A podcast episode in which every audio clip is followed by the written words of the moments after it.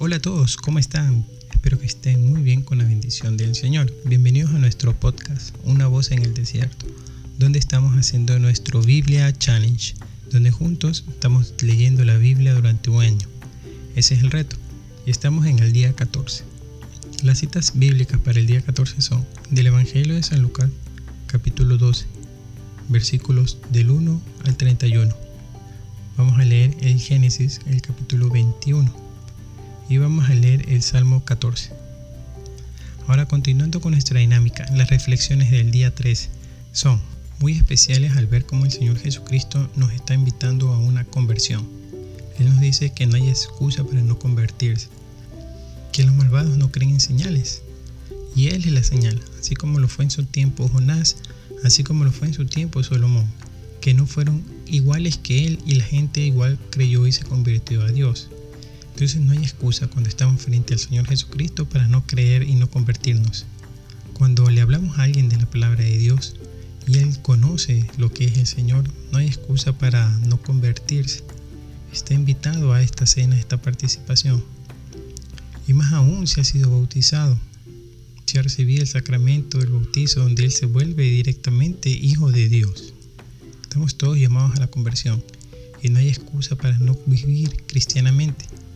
Y es bonito ver cómo nuestro Señor Jesucristo hace la reflexión de la lámpara del cuerpo, donde nos dice que nadie enciende una lámpara y la pone en un lugar escondido ni debajo de un cajón, sino en lo alto, para alumbrar.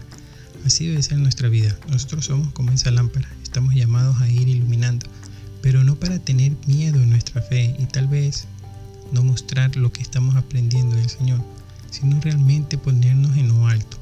No quiere decir que nos creamos más que los demás, sino que nos pongamos en puntos visibles, que realmente la gente a través de nuestra vida cotidiana, de las cosas que hacemos día a día, de nuestras conversaciones, de nuestros actos, de nuestro trabajo, de la forma como tratamos a los demás, realmente nos volvamos esa luz, esa luz del Señor.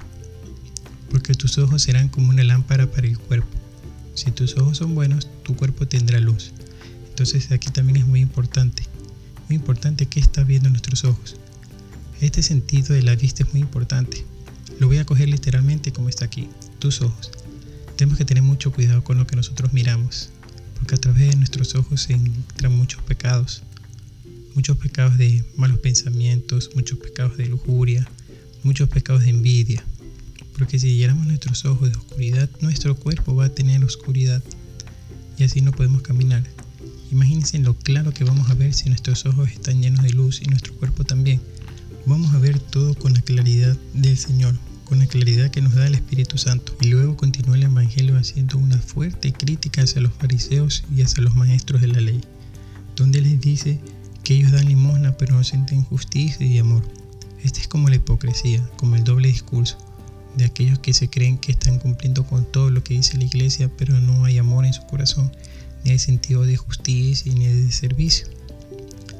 El cristianismo va mucho más allá que cumplir ciertas normas. Es un estilo de vida, es una forma de vivir, es vivir como Jesucristo, siempre llevando por delante el amor a nuestro prójimo y sobre todo el amor a Dios.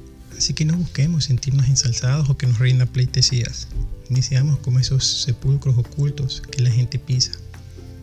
Realmente seamos esas piedras vivas de la iglesia. Que Dios nos siga acompañando en esta linda tarea que estamos haciendo. Que el Espíritu Santo siga llenándonos de sabiduría y del fuego del amor. Que Dios los bendiga. Hasta luego.